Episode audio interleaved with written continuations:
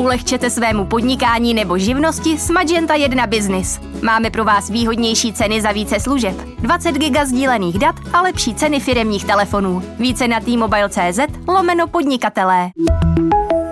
Je tady další díl podcastu Týdeníku Respekt. Dnes nabídneme ohlednutí za zprávou o české literatuře, kterou podal 22. ročník cen Magnézie Litera. Podnětný poslech vám přeje Štěpán Sedláček.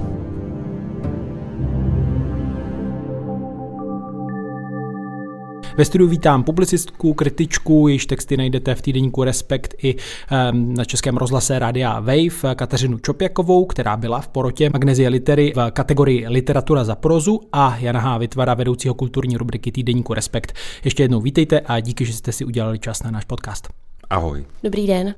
Tak my se spolu bavíme týden po vyhlášení cen, takže Můžeme celou tu věc hodnotit z jistého odstupu, také jsme asi všichni četli a slyšeli různé reakce, reflexe.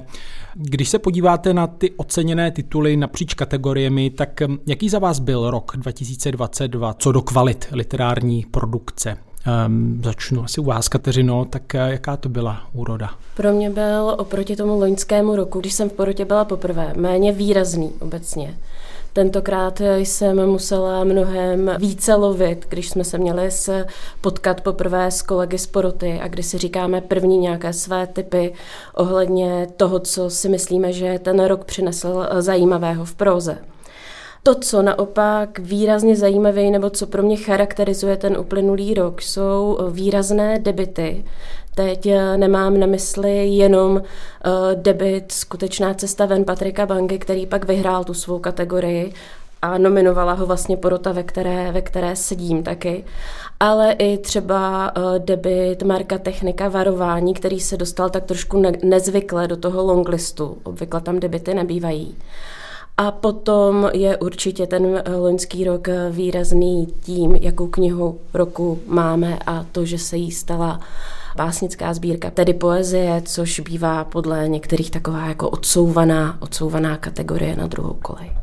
Honza Vytvar napsal do aktuálního Respektu komentář eh, o magnézii, kde píše, že tedy eh, to je skvělá zpráva pro českou literaturu, tak mohl bys to rozvést v čem? Protože se to dá na to tak jako nahlížet dvojím pohledem. Já jsem se odpichoval od toho rozdílu mezi tím, že loni na konci roku se tak jako hrozně nejvíc mluvilo o románu Kateřiny Tučkové Bílá voda, který sbíral jedno anketní vítězství za druhým. Zároveň dostal státní cenu za literaturu a navíc se strašně dobře prodával. A rozdíl pak najednou mezi teda eh, pár měsíců dál, kdy je vyhlášena Magnézia litera, kdy tenhle ten román se nedostal ani na longlist, již zmiňovaný, a vyhráli jiný tituly, Což buď se to dá brát jako jistá jako dichotomie, která prostě může být jakoby pro tu literaturu nepříjemná, a nebo z mýho pohledu se to může brát jako jistá zpráva prostě dobrá o pestrosti té scény, kde se vlastně dá jako mluvit o několika hned jako titulech, který jsou prostě pro ten rok zajímavý. Pro mě je to, je to dobrá zpráva. Hmm. No Kateřino, možná byste mohla nechat trochu nahlédnout do zákulisí právě těch nominací a výběru těch titulů, tak eh, jak to letos probíhalo? Ráda, protože mám pocit, že vlastně když se tady ty, ještě bych teda zůstala u toho, když se srovnávají různé ankety a ceny, jako jasně ta novinářská zkratka k tomu vybízí, ale ty mechanismy vůbec těch nominací jako takových jsou dost rozdílné. Třeba u státní ceny za literaturu a magnézie litery samotné. Zatímco v magnézie liteře existuje nějaká pětičlená porota, která vybírá z celkové té úrody, tak u státní ceny, pokud se nepletu, je to z nějakých navrhovaných autorů, kteří můžou být oceněni buď za konkrétní titul, který vydali v tom daném roce, anebo to může být celkově za nějakou nějakou jejich tvorbu. A pak, co se týká ankety Lidových novin, tam, aniž bych tu anketu chtěla jakkoliv zhazovat, tam dneska stačí vlastně poměrně málo hlasů lidí, hmm. kteří se zhodnou a stává se něco knihou roku. Ale uznávám, že ten veřejný dojem je pak takový, tak máme tady nějakou velkou knihu, která je hodně čtená, která je důležitá a pak se v těch eh, literách neobjeví ani v tom longlistu, ani v těch nominacích. Tak proč tomu tak bylo? Tak určitě s tím souvisí eh, složení poroty jako takové, kdy se vlastně ta kniha nějakým způsobem nedostala ani do té uší, uší debaty. Já můžu mluvit eh, za sebe, já považuji Bílou vodu za eh, nejlepší knihu Kateřiny Tučkové. Myslím si, že si státní cenu zaslouží v, v kontextu toho, že udělala hodně proto, aby se v Česku v nějaké řekněme, něčem, co můžeme nazývat dobrou mainstreamovou literaturou, četla úplně jiná témata a úplně se zmiňovaly jiné hodnoty, než tomu bylo za doby Michala Vývega nebo Třeštíkové. Prostě si jednoduše myslím, že tady vnesla opravdu něco, něco zajímavého, co teď čte nějaká velká masa čtenářů. A to mi přijde jako super, vlastně skvělá věc a ocenit, a ocenit jí za tu poslední knihu dává smysl, protože, jak jsem říkala, považuji tedy i já za, za nejlepší. Na druhou stranu si myslím, že úkol těch liter je malinko, malinko jiný, nebo aspoň já jsem si ho pro sebe v rámci té poroty takto definovala. A to, abychom upozornili na něco kvalitního, na co by se mohlo zapomenout, buď kvůli tématu, nebo kvůli žánru, nebo kvůli druhu, například, že se jedná o poezii, co má takový jako běžný čtenář, občas tendenci trochu minout. Tak si myslím, že proto tam jako porota jsme, složená poměrně pestře a vybíráme nebo děláme takový předvýběr. Pro mě možná jsou důležitější ty nominace jako takové, nebo i teď nově ten longlist, který je letos poprvé, než pak samotný ten vítěz. Děláme nějaký výběr toho nejzajímavějšího a doufáme, že i podle nás nejkvalitnějšího, co za ten loňský rok vyšlo. Takže vlastně dáváte v něčem zapravdu eh, Janu Vytvarovi, že eh, tam pravdu hraje eh, roli ta otázka toho, jaký byl náklad té knihy, kolik se jí prodalo a jestli už třeba dostala ocenění v případě Bílé vody, tedy státní cenu za literaturu. To s tím dostala ocenění, to bych byla opatrná. Nemyslím si, že by se ty uh, ankety a ceny měly nějakým způsobem vylučovat. Ono ostatně tu státní cenu mohla klidně získat i autorka, která tak, nebo autor, který tak prodávaný není. A myslím, že to prostě tam asi nepatří vůbec. Ale Já jo, připomenu, nějakou... že Bílé vody se prodalo přes 100 tisíc vytisků, což je eh, nestandardní na ty české poměry literární. To určitě. Ale nějakou, uh, nějakou roli v tom hraje samozřejmě i uh, i to, že čteme celý rok většina z těch členů té poroty a prostě vidíme tam i jiné jiné koně, než jenom ty totální vítěze těch dostihů prostě. Jenom, že, že vlastně souhlasím tady, jakože uh, že když říká, že, že se prostě Kateřiny Tučkový prodalo 100 tisíc, přes 100 tisíc, jenom do konce minulého roku, tak toho Viktora Špačka, který vyhrál provozu, tak toho se prodalo do konce roku 500 kusů. Jo. Vydal ho stejný nakladatelství Host. A, a vlastně i, i, je na tom jako mimochodem vidět jako z pohledu toho nakladatelství vlastně strategie toho nakladatelství, co, co jako očekávalo. Jo. Protože vlastně ten, ten eh, román Kateřiny Tučkový, ten nakladatelství rovnou v prvním vydání vydalo v nákladu 125 tisíc výtisků, protože prostě vědělo, že tohle to se bude číst. Zatímco toho Viktora Špačka vydali ve velmi opatrném nákladu, i když vlastně taky ne úplně malém, 1500 kusů. Takže tam je to srovnání vlastně, co oni od toho očekávali, ale zároveň, aby ta, jako, ta dichotomie zase není tak obrovská, protože Zrovna třeba ten Viktor Špaček s tím čistým skromným životem, eh, tak v těch anketách jako taky docela dobře bodoval. A vítězná kniha vlastně Magnézie Miloše Doležala Jana bude brzy sbírat lipový květ, eh, který vydala Revolverka, tak eh, ten v těch anketách jako vlastně myslím, že v Lidovkách byl na stupních vítězů dokonce, jo, takže vlastně není to zase tak jako by strašně rozdílný. No, každopádně posluchače můžu odkázat, eh, pokud chcete slyšet víc o Bílé vodě, tak minulý měsíc jsme vydali podcast Čtení s respektem právě o tomto románu Kateřiny Tučkové, ale pojďme se teď zastavit u pár vybraných tedy kategorií magnézie litery. Knihou roku už jsme zmiňovali, kterou tedy vybírá na 300 lidí z knižní branže, včetně knihovníků, knihkupců nebo akademiků se stala básnická sbírka Jana bude brzy sbírat lipový květ, v níž se Miloš Doležel vypořádává se smrtí své ženy. Knihu vydalo Revolver Revy, tedy ukázka z autorského čtení, které pořádala litera před udílením cen. S miláčkem, chvíle z června. Po probuzení chodíme nazí, raní rosou, jak po ovčím rouně. Našlapujem plaše a dvorně, pod lípou Na chvíli zmámení pronikavě voní bez s jasmínem. Oblížíme latifundie, říkáme si, že třeba kosou, tedy spíš srpem, vyžnout lupení. Otisky mokrých nohou zanecháváš na placatých šutrech, které jsem kdysi nanosil na zítku. Obrys šlépě záhy vyprchává, světlo si je bere k sobě. Z kolny jsme vytáhli plechovou vanu. Vyspravili dno, nanosili vodu, umístili blízko trsů kapradí. Podložili nohu dřívkem, společně po soumraku ze dvora vyplujem k prvním hvězdám. Večer, když vlezeš do vany, pozoruji ze schodů myriády pich na nahých ramenou a zádech, na hladině kolem plavou spadlé plátky smyslných růží. Na kameni útlé svíčky prosvěcují rubínové víno, ohništi ještě řeřaví.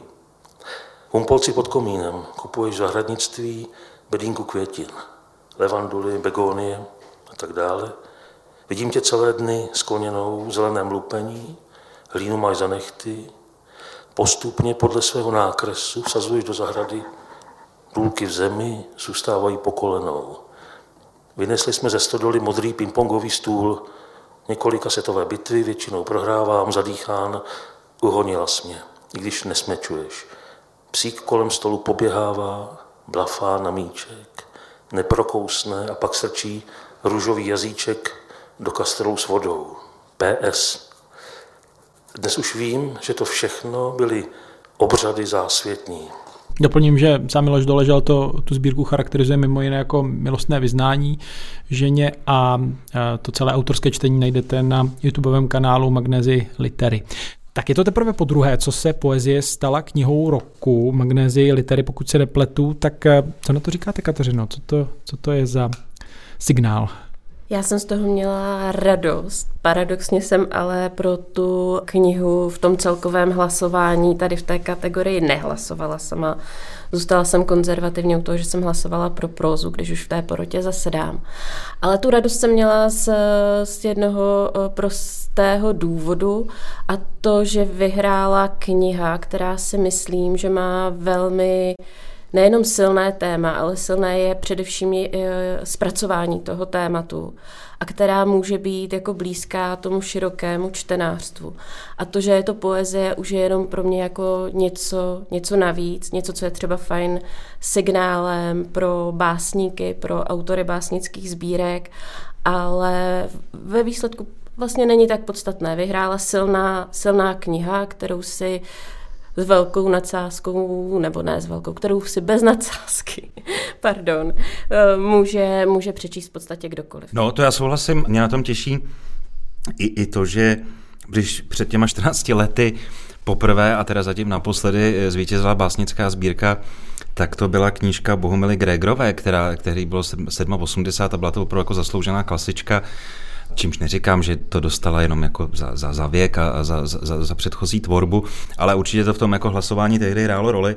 Zatímco u toho Miloše Doležela, to je jako opravdu jako výrazná výrazná uh, sbírka prostě spisovatele v nejlepších letech, který dosud je hlavně jakoby známý svý svojí publicistickou uh, činností a záslužnou činností o objevování prostě odkazu faráře Josefa Toufara, který ho vlastně v českém prostoru dostal do povědomí asi zhruba tak, jako teď Kateřina Tučková úděl řeholnic eh, v 50. až, až 80. letech.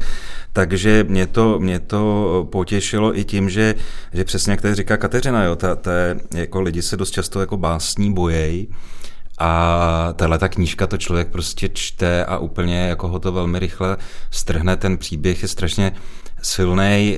Ta básnická sbírka je věnovaná vlastně odchodu jeho, nedávnému odchodu jeho ženy, kdy on vlastně, jakoby vlastně v těch básních zpracoval tuhletu, tuhletu prostě ztrátu, což si myslím, že i, i v dnešní době, že jo, jako kdy, kdy prostě e, asi každý z nás jako nedávno buď kvůli covidu, anebo teď v souvislosti s válkou na Ukrajině, tak jako buď se setkal přímo, anebo minimálně o tom jako velmi, velmi jako přemýšlí, jak vlastně jako je snadný někoho, někoho ztratit, aniž by to člověk jako čekal. Jo.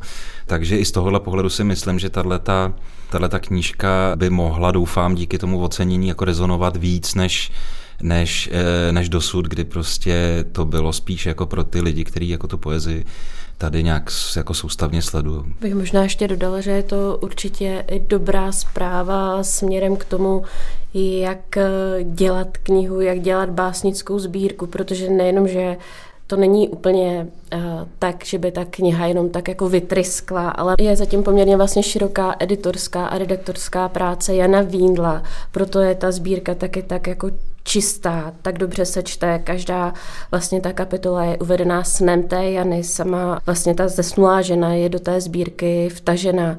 A, a to myslím, že je úplně jako skvělé, jak, jak to celkově velmi dobře, velmi dobře funguje. A i díky tomu si myslím, že je to tak přístupné. A já ještě k tomu dodám, že ještě, proč je to ještě jednou jako dobrá zpráva, že si myslím, že že to, že jakoby tu cenu vyhrálo teda nakladatelství Revolver Revy, nebo respektive vyhrál to uh, Miloš Doložel, ale v tom nakladatelství to vyšlo, je taky super zpráva, protože to je prostě nakladatelství, který právě jako soustavně, tak konzervativně pečuje o každý titul prostě od ediční práce až po jako typografii takže to, to myslím, že je, eh, že je taky super, že prostě to je to nakladatelství jako dostalo eh, takovouhle, eh, takovýhle zviditelnění. No pojďme k nejlepší proze. To je sbírka existenciálních povídek Viktora Špačka, Čistý skromný život, kterou vydalo nakladatelství Host.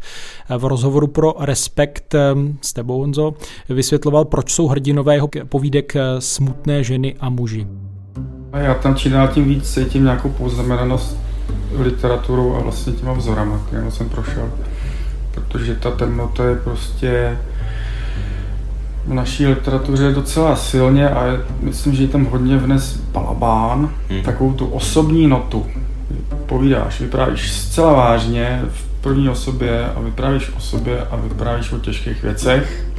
A je to způsob trošku riskantní oproti třeba Čechovi, který tak vypráví o těžkých věcech, ale má tam takový ochranný filtr. Většinou používá airformu a takový suchý humor. Jo. Nevýhoda tohohle z toho způsobuje právě v tom, že e, sice čtenáře uchrání, ale nedovolí mu úplně vstoupit do toho, do té postavy. Když tu ty, ten Balabánov přístup a potažmo teda můj je hodně vtahující Problém toho vtáhnutí je, že mi potom čtenáři občas vyčítají to, že to, že se identifikují eh, s nějakou postavou, eh, která je fakt na dně, takže je pro ně vlastně strašně trýznivý. Že to prostě vyvolává těžký stavy duševní. Jo? Jeden čtenář mi vysloveně řekl, Dobře, tak ty vaše, já ty vaše postavy chápu, jsou bezvadně popsaný, ale proč já bych se měl vžívat do člověka, který nemá nohy? Asi takhle. Takhle je vnímají, jo. Mě na tom zajímají a baví takový ty skrytě vtipný věci, který zřejmě v tom vidím jenom já, nebo možná ještě ty. Totiž jak ten člověk, který mu umře žena, a on je dva roky v depresích, jo a jeho život je úplně jako na dně. Jo. Jak si to vysvětluje? A on prostě si to nevysvětluje tím, jak ta věc skutečně je, že je v depresích. Jo. Ale on si to vysvětluje tím, že je starý. On se cítí starý a teď prostě je kolem toho schopný vytvořit teorii, kterou pak jako předkládá té svý sestře. Jo. A různý důkazy. A mně to připadá vlastně vtipný. Tak byl to letos těžký výběr, Kateřino, tohle je právě vaše kategorie eh, jako porodkyně? No, pro mě, jak už jsem zmiňovala na začátku, určitě byl, protože jsem právě neviděla tak eh, výrazné tituly, nebo neměla jsem tak výrazné favority jako loni. Jak jsem říkala, pro mě asi důležitější je ten longlist sám o sobě a ty nominace a to, jaká je jejich skladba. To pro mě bylo důležité, důležitější. Já jsem říkala loni, že už jsem vlastně spokojená za ty nominace a že už mi tolik nejde uh, o to, kdo to vyhraje a z vítězství pak toho titulu Standy Bellera uh, Destrukce jsem měla radost a překvapilo mě, že jsme se s kolegy shodli.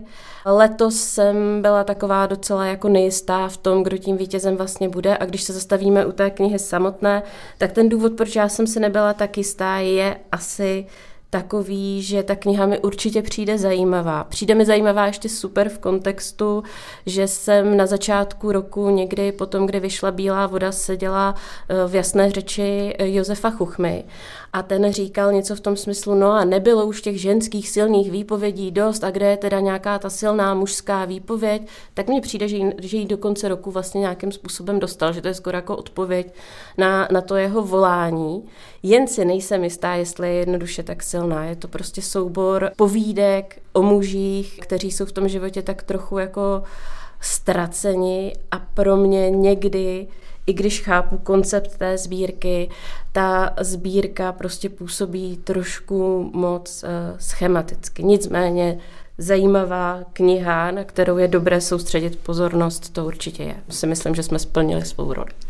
Honzo, asi je třeba říct, že ty se s autorem znáš dlouhá léta, tak... Jo, s chodou okolností jsem s Viktorem se známe až od, od, od 90 let od studentských časů, takže, eh, takže já jsem ho sledoval eh, zprvu jako básníka, který eh, na nějakých našich akcích takových polo-undergroundových, co jsme dělali, tak recitoval tak jako zapáleně svoje básně a tehdy by mě fakt v životě nenapadlo, že, že z tohohle zajímavého člověka se jednou vyklube autor prozy roku v takovýhle prestižní soutěži, ale tak o to jsem, o to jsem samozřejmě radši. Mě ty jeho povídky jako bavily vždycky od té doby, co je teda začal psát. A před pár let lety jsme, jsme, jsem vlastně jeho povídku zařadil do naší literární přílohy, která se jmenovala tehdy Odd, byla by bylo takovým jako chlapíkovi právě, který přesně prochází nějakýma eh, krizovými okamžikama a zajímavý je, že já jsem se právě teď ptal, eh, jestli tu povídku vlastně, eh, proč ji nezařadil do té knížky, která vyšla. A on říkal, že, že zrovna tuhle tu povídku po eh, dlouhých debatách s hostem,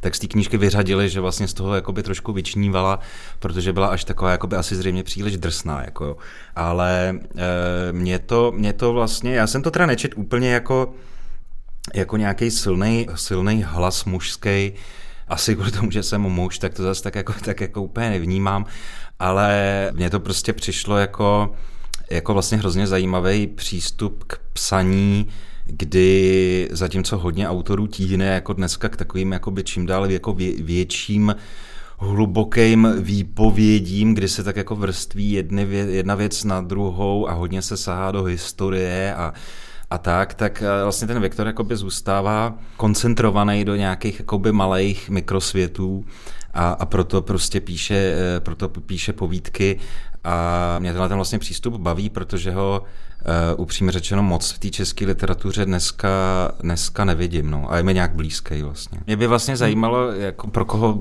hlasovala Kateřina teda. Jestli to chce prozradit, protože... Pokud to chce prozradit. Tak možná to je spíš příležitost říct, jak funguje to poslední kolo toho hlasování. My jako nejenom, že se poprvé setkáme, řekneme si, co jsme zajímavého za ten rok četli, tak pak samozřejmě máme nějaký seznam přihlášených, eh, který společně s kolegy procházíme, doplňujeme se různými typy, někdy se dohodneme, že když něco méně známe, nebo takřka neznáme, že to přečte jenom jeden, doporučí to, eh, nebo řekne o tom takový referát těm ostatním členům poroty. Pak skládáme ten longlist, u kterého, to jsme skládali letos poprvé, loni to bylo ještě tak, že pro měla takové širší širší nominace, mohla nominovat klidně právě i těch šest titulů, což nominovala. Letos teda měli všichni ve všech kategoriích stejné, kde se dávají nominace stejný počet těch nominací, tedy tři. Eh, longlist mohl být až do desíti, my jsme našli teda šest titulů, které, eh, které nás zaujaly. Mě tam trošku mrzelo to, že jsme asi očekávali, že nejdřív bude zveřejněný ten longlist a třeba až po 14 dnech si řekneme ty nominované, aby to dávalo smysl a upoutalo to tu pozornost vlastně k více knihám, což se úplně nepovedlo. A potom úplně to poslední kolo, když už máme teda jenom ty tři nominované, probíhá tak, že hlasujeme tajně jako porota, nevíme, jak hlasoval ten druhý, pokud si to náhodou nějak neřekneme, což se nestává nebo nestalo mě, tak eh, dáváme první a druhé místo.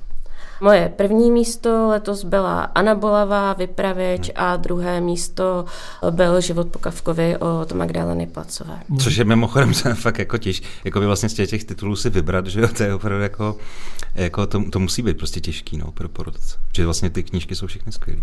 Tím si asi každý trochu sám musí stanovit, podle čeho Jo, určitě můžu říct podle čeho, proč to pro mě byla Anna Bolová, proč to byl vypravěč, protože za prvé si myslím, že to byla její knížka, která zapadla, což není ten důvod a chtěla jsem na ní já osobně upozornit, protože mi přijde, že Anna Bolová tam prostě vykročila nějakým jako ze své komfortní zóny, co se týká psaní a nejenom, že je, byla taková jako dramatická a sugestivní v tom svém stylu, jak ji všichni dobře známe, ale dokázala si najít nové téma, téma řekněme staré skoro jako lidstvo samo, téma viny, vyrůstání iniciačního momentu viny a rozehrát ho v takových jako až kingovských kulisách jedné zahrady, kde žije obrovský červ, který sužuje prostě rodinu, konkrétní rodinu už po generace. A přišlo mi, že to psaní je opravdu tentokrát u ní ještě jako povýšené, posunuté někam, někam dál a chtěla jsem, aby se, aby se o té knize vědělo a pro mě to byla vlastně nejlepší proza loňského roku.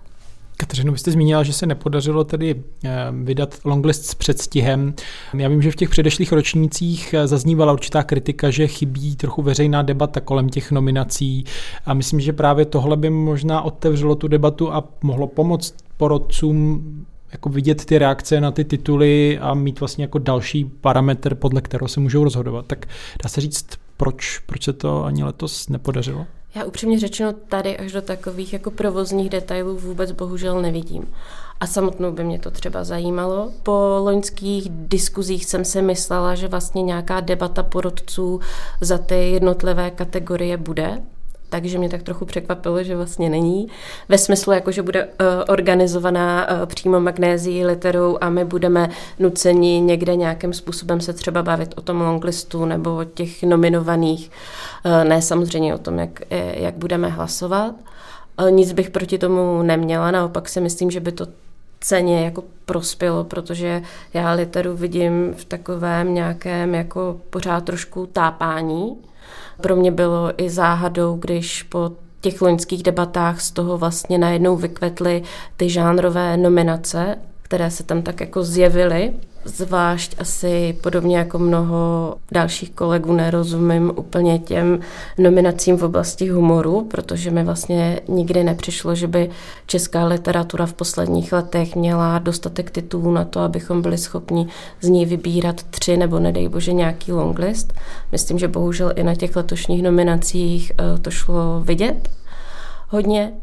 Naopak, co mě mrzí osobně, že mi neprošel eh, návrh v té širší debatě, nik, nikoho z kolegů to vlastně nezaujalo, že si myslím, že by Magnézie litera měla nějakým způsobem víc vykročit k mladým čtenářům a čtenářkám.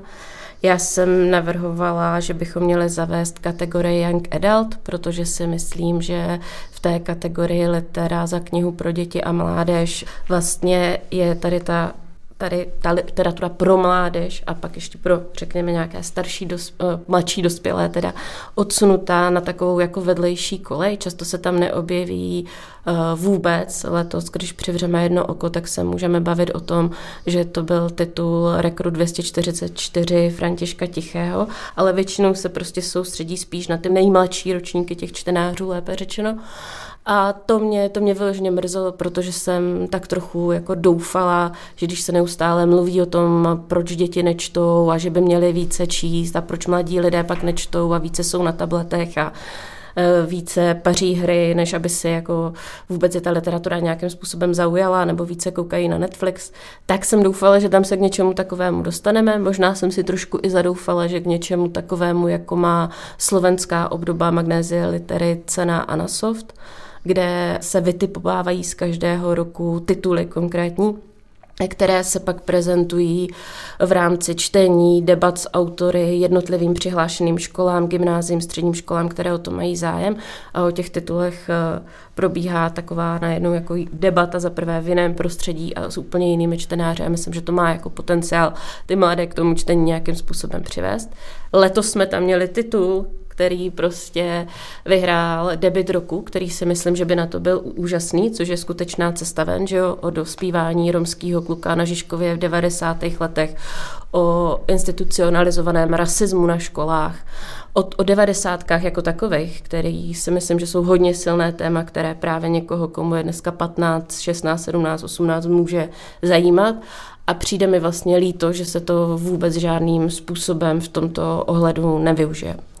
To, to mě na, na, těch, na těch literách letošních asi nejvíc mrzí a myslím, že do té debaty se to ani žádným způsobem nevrací.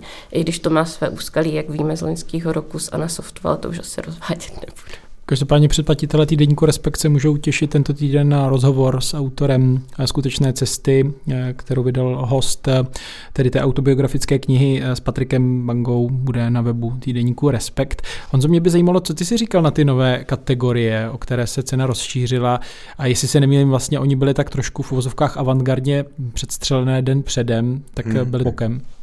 No to se bohužel stává, že těmhle těm jako novým eh, okrajovým kategoriím, že se tak jako prostě spláchnou, že se vyhlásí ještě před oficiálním večerem, ještě než začne přímý přenos, eh, což jako trošku jak jako ukazuje, eh, jaký asi mají status, jako a to neplatí jenom pro magnézy literu, to platí i pro jiný soutěže umělecký. Mě překvapila ta litera za humoristickou knihu, ta kategorie vůbec, jako že se, že se bere takhle zvlášť. Samozřejmě může, můžeme být rádi, že vyhrál Eh, zenžen Martina Macha Ondřeje a Lily Geislerovi, který vychází v Respektu. A zároveň jako eh, ono, že obecně jako rozhodovat, co je jakoby v kultuře jako nejlepší, je těžký. Jo. A teď jako rozhodovat o tom, co je v humoru jako nejlepší, je, je, je z mýho pohledu úplně íbr těžký, protože Eh, já třeba eh, jako eh, oceněnýho Viktora Špačka za, za literu za prózu, tak já to třeba čtu, jako že se u toho někdy směju, jo? jako vím, že jsem jeden z mála, že většina lidí u toho trpí, protože ty osudy jsou jako smutný, ale mě ten jeho cynický humor, který já tam nacházím, tak jako baví. Jo? Takže mohl by být jako Viktor Špaček nominovaný tady do kategorie jako humoristický, humoristický asi ne, že jo?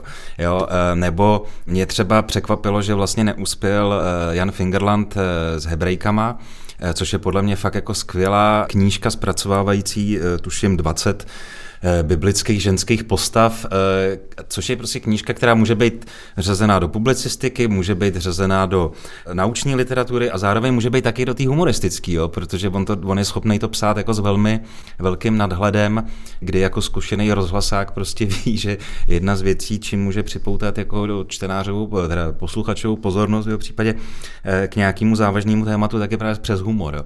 Ale Takže, na druhém místě, že jo, v literatuře za publicistiku, jestli se napletu, no, no, no, za no. dějinama lidí. Jo, takže, takže je to, e, takže já bych třeba jako kategorii samostatnou pro humor jako asi jako nedělal. Zase na druhou stranu, jako samozřejmě, pokud jsou, jakože myslím si, že teď ten e, výčet jako všech různých těch liter, takže myslím takový strop, jo, že kdyby k tomu přibyly ještě další dva kategorie, tak jako už, už ty tomu úplně zmatek, ale myslím, že takhle jako, že to, že to jako stačí a, a že je spíš asi na zvážení právě nějakým způsobem teda si stanovit vlastně, co, co do těch kategorií jako, jako patří a, a jestli třeba nějakou kategorii nevyměnit za nějakou, za nějakou jinou, jak to je Kateřina říkala, Jan Kedal, to, jako, to je rozhodně jako asi dobrý nápad. Já vám chci dát prostor, jestli chcete ještě vypíchnout eh, vítěze některých těch dalších kategorií, jich opravdu hodně, jak jsme řekli, ale eh, co za vás třeba jsou takový favorité, nebo co by stálo za to propagovat? Bych určitě vypíchla vítězku kategorie litery pro děti a mládež Janu Šrámkovou, která napsala knihu Fánek hvězdoplavec. Mimochodem asi stojí za to zmínit, že všechny tři knihy, eh, které tam letos byly nominovány, tak eh, jdou po hodně současných tématech a u Jany Šrámkové v tom Fánkově hvězdoplavci je to vlastně o dítěti, lépe řečeno, je to hodně nezvyklá knížka. Za prvé tím, jak je uh, veliká, je, má takový jako nadstandardní formát, tím, jak je v ní relativně málo textu a zároveň se v podstatě jedná o román. Ono to má nějakých s ilustracemi těch velikých, nějakých 60, 68 stran nebo něco podobného. Vlastně jenom na jedné čtvrtině se nachází text a celý ten příběh začíná v době, když ten fánek eh, nastupuje do školy a končí v době, kdy je dospělý. A někdy v tom dětství uh, i když se jako by z nějakého úhlu pohledu mohlo jeden do takového jenom jako chudého, nešťastného chlapce, tak on to své dětství vnímá jako velmi krásné, protože má otce, který si s ním přečítá eh, z knihy, ale z knihy, které eh, vlastně nemůžou rozumět, je napsána nějakým jiným jazykem, takže se vytvářejí, vymýšlejí příběhy podle barev a obrázků, které tam jsou. Ale bohužel po nějaké době musí otec odjet pracovat do ciziny, aby rodinu uživil. A my se ocitáme v takové sociálně vyloučené lokalitě v podstatě na nějaké, mohlo by to být klidně se odehrávat někde na Mostecku, Ústecku, neustále se pohybujeme na takové jako hranici snu a reality, kdy ten fánek je hodně uzavřený do té své fantazie, ale samozřejmě mu nemohou unikat určité věci, které se kolem něj dějí, nebo takové jako každodenní tragédie. A na konci té knihy se s Fánkem potkáváme a s jeho otcem znovu, kdy ten Fánek je najednou tomu otci jako velmi odcizený a musí k němu, nebo snaží se k němu, snaží se oba dva k sobě najít zase nějakou cestu. Ta témata tam jsou jako k směrem k té současnosti hodně otevřená, třeba právě, já nevím, k odchodu ukrajinských dětí eh, z Ukrajiny kvůli, kvůli válce, teď vyrůstají že jo, bez často svých rodičů, nejenom bez otců, ale i matek, protože tady třeba v Česku hodně často jsou, já nevím, s babičkami, tetami a podobně. Eh, co se týká právě toho sociálního vyloučení, toho, jaké, jak vás ovlivňuje to, když když třeba doma není úplně co dát na talíř eh, a podobně. To myslím, že se Janě Šrámkové podařilo uchopit fakt krásným jazykem a je to doplněno úplně úžasnými takovými jemnými ilustracemi. Takže když tu knihu dočtete, tak nejste v nějaké hluboké depresi, ale naopak máte pocit jako nějaké naděje i v takových těch nejtemnějších momentech eh, života nebo nejtemnějších momentech světa, že tam vždycky nějaká ta jiskra té naděje zůstává. To myslím, že se jí povedlo něco neuvěřitelného. A mimochodem Jana Šrámková byla taky jako jedna z mála oceněných, kdo na tom pódiu dokázala říct i něco jiného, než jenom poděkovat někomu což myslím, že taky není odvěc. Honzo, ještě nějaký tvůj tip? Jako rozhodně bych vypíchnul literu za nakladatelský čin, kterou dostalo nakladatelství Torze za spisy Jana Zábrany. Za prvé mě to potěšilo osobně, protože Zábranovi dvousvazkový deníky, tak to byla jedna, jedna z takových jako publikací, která mě v nějakým eh, vozovkách intelektuálním zráním tak docela dost formovala. A za druhý, jako to nakladatelství Tors, že jo, prostě miniaturní nakladatelství, to by mohlo vlastně tu literu dostávat jako za nakladatelský čin v podstatě jako každý rok. Loni, že jo, vydali eh, předposlední díl sebraných spisů Ladislava Klímy, že jo, nedávno dodělali Juráčkovi deníky, knížku o Pavlovi, která na to navazuje a která mimochodem teď bude mít eh, o víkendu její eh, divadelní adaptace premiéru v divadle na Zábradlí, tak eh, jako ten, ten Torst je pro mě jakoby vlastně ne, jeden z nepochopitelných fenoménů český jako literární kultury, že prostě i, hlavně teda taky jakoby spolupráci s editorem Janem, Janem Šulcem, tak dokáže prostě jako fakt pro další generace jako mapovat tu, ty dějiny české literatury, ale i, i, i, i, i, současný eh, opravdu jakoby obdivuhodným způsobem. Jo. Takže za tuhle tu literaturu já jsem fakt hodně rád. A potom mě teda osobně jako potěšilo i, i už teda v pořadí druhá Kosmas čtena, cena čtenářů pro Václava Dvořáka a jeho pokračování z sci-fi ságy o písečnících, tentokrát jsou písečníci a probuzení krále. Já nejsem žádný moc velký scifista, ale vlastně mi přijde, že tenhle, tenhle ten jeho, tahle ta jeho sága, kterou se mimochodem teda vydává ve vlastním nakladatelství, tak že je jako taky nějaká jakoby hezká jako inspirace pro, pro lidi, kteří třeba jako mají pocit, že Eh, že ta jako česká literatura pro děti je třeba málo pestrá, jo? tak jako, že, že myslím, že on, on ukazuje prostě nějakou takovou jako cestu, kterou by asi jsme mohli považovat za t- přesně, jakoby, jak, jak říkala Kateřina, jako ta, ta, ta mainstreamová, dejme tomu, ale v tom dobrém slova smyslu, jo, že to je prostě jako kvalitní, kvalitní literatura, která má svoje už teď za těch pár let jako velmi výrazný publikum, který ho dokáže podporovat takhle jako ve ceně čtenářů, tak za tomu jako gratuluju, protože to myslím, že je fajn. A propo o autorech a autorkách, kteří si vydávají své knihy sami, se brzo taky, myslím, dočtete v článku. Připravujeme takovou reportáž o, o, o tomhletom, o tomhletom fenoménu, který samozřejmě, že je do značné míry bohužel způsobený tím, že dneska opravdu vydávat knížky a, a odevzdávat jako e, ty, ty šílený procenta distribuci je pro e, řadu těch autorů likvidační, takže jako jednodušší si vlastně to vydat sám a distribuovat si to sám, než, než, než se spolehat prostě na tyhle ty eh, monopolní sítě, které tady fungují. No, na ta ekonomická situace je dlouhodobě eh, složitá v řadě oborech, ale uh, asi je všeobecně známo, že živit se literaturou v českém prostředí, to se podaří málo komu těch autorů, je opravdu autorek několik. Nevím, tak stačí si to spočítat, když vítěz jako Eh, litery za prózu jako prodá prostě za rok 500 knížek, tak eh, z každý té knížky, že jo, má třeba, nevím, 7%, tak eh, to není úplně na obživu. Taky Viktor Špaček se živí 14 let jako knihovník v městské knihovně a, a, rozhodně by ho nenapadlo, že by se mohl živit literaturou. No, no, asi otázka, koho by to v tom českém prostředí napadlo. To myslím, že jako moc dobře třeba i věděla Karin Lednická, když začala vydávat Šikmý kostel, protože tu zkušenost toho nakladatelského hmm. biznisu měla, tak eh, věděla, že i když jí to bude stát hodně úsilí a hodně práce, tak aby se tím živit tedy mohla nějakým způsobem důstojně, tak si to bude muset eh, vydat, vydat sama. A včera vlastně v této souvislosti byl zveřejněný i průzkum, který organizovala Asociace spisovatelů společně s obcí překladatelů a ještě jednou organizací, a kde odpovídala poměrně, v poměrně velké množství, řekněme, autorů, kteří jsou vedení v díli, v agentuře a z toho, myslím, vyplynulo, že asi čtyři pětiny českých spisovatelů si měsíčně vydělají literaturou méně než 5000 korun. Tak je asi zjevné, že nájem z toho tady nikdo nezaplatí.